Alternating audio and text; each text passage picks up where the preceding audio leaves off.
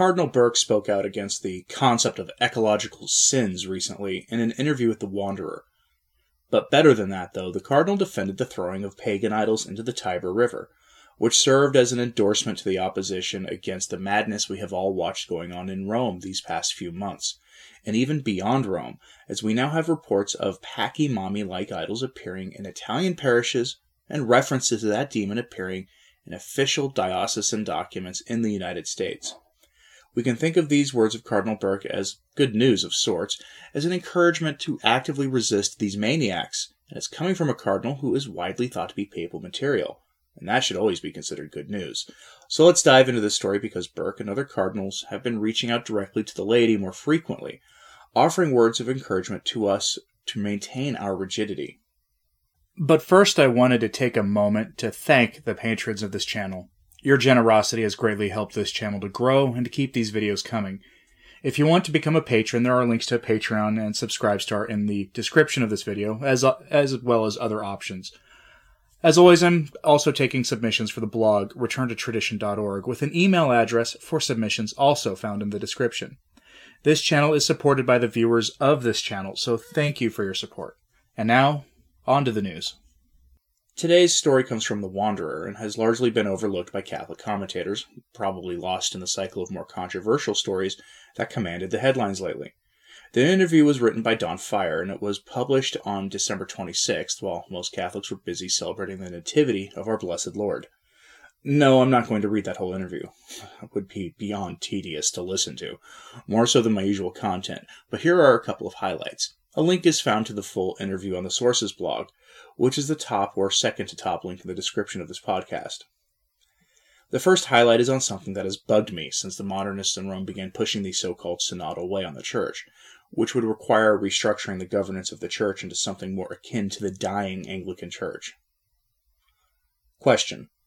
Two prominent themes that have emerged from the Vatican in recent months, as well as from the Pan Amazon Synod, are synodal conversion and ecological conversion, can you explain what these terms are meant to convey and what their effect on the church will be? Answer from Cardinal Burke. I must confess that I, too, do not know the precise meaning of these two terms. I have suspicions of what is behind them, but the people who are using them do not define them, and I think this is very pernicious.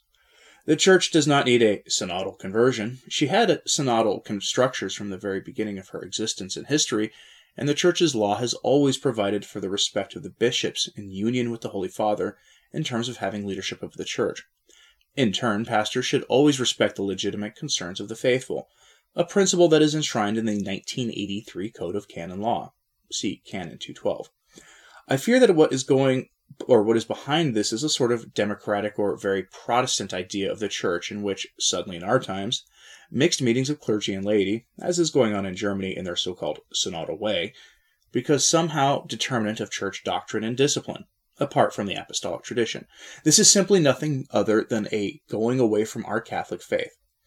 With regard to ecological conversion, what I see behind this is a push for worship of Mother Earth. In truth, our mother is not the earth. Our mother is the Blessed Virgin Mary, in the sense that she gave birth to our Savior. We do not have another mother, certainly not a pagan idol like Pachamama, which is very revelatory of what is behind this whole business. Likewise, ecological conversion is being used as an argument for a one world government. This is a Masonic idea, an idea of completely secularized people who no longer recognize that the governance of the world is in the hands of God, who entrusts it to individual governments, nations, and groupings of people according to nature itself. The idea of a one world government is fundamentally the same phenomenon that was displayed by the builders of the Tower of Babel, who presumed to exercise the power of God on earth to unite heaven with earth, which is simply incorrect. What we truly need is a religious conversion. In other words, a strong teaching and practice of faith in God, and obedience to the order which He has created us. In my judgment, these terms are very insidious and are being used to promote a certain agenda, which has nothing to do with the Catholic faith. As far as the environment and ecological conversion goes, the church has always taught respect for nature. This is why it is taught that man is the steward of God's creation and that he will have to render an account of the creation for which he has been entrusted. God created man in his own image and likeness. That is with intelligence and free will, precisely for the mission of stewardship of the earth. This is what should be taught to people, not a so called ecological conversion. Okay, so let's review what we just heard. His response there sounds like something out of what many would call the more fringe voices in the Catholic commentary community, myself included. Burke correctly calls this new synodal way Protestantism and notes its linkage to Masonry and idol worship. All of which, when most of us who point out these obvious linkages, when we do those kind of things, we get called lunatics and schismatics. The link between the Lodge and the push for one world government should be obvious to anyone with more than a passing knowledge of the history of the Church and its war against the Lodge in Western history. Yet for many Catholics, the link between sustainable development and control over countries and local peoples by global powers is being overlooked and isn't appreciated for what it truly is a, a satanic move that stands in opposition of everything the Church stands for. It's probably laying the, the path for Antichrist. But let's continue. Another point worth highlighting is the dumping of pagan idols into the Tiber River, actions which catapulted one young Catholic into the realms of international notoriety, while simultaneously pushing Francis to apologize to idol worshippers for their false god being given the proper Catholic treatment. Question Were the were actions of Alexander Tschugguel, who removed the Pachamama idols from Santa Maria in Traspontina and threw them into the Tiber River, an act of theft? What are your thoughts regarding the foundation of the St. Boniface Institute? Do you encourage formation of other lay apostolates that will enable the Orthodox faithful to speak out? Answer from Cardinal Burke. In this case, it was a question of idolatry. Alexander did not steal anything, but rather purged the temple of God of pagan idols. We have many examples of this in sacred scripture, most famously the Maccabean brothers, as recounted in the Old Testament. In the 8th century, St. Boniface chopped down an oak tree that was sacred to the people he was evangelizing. In fact, this kind this type of purging is a standard occurrence when missionaries go about their work of evangelization.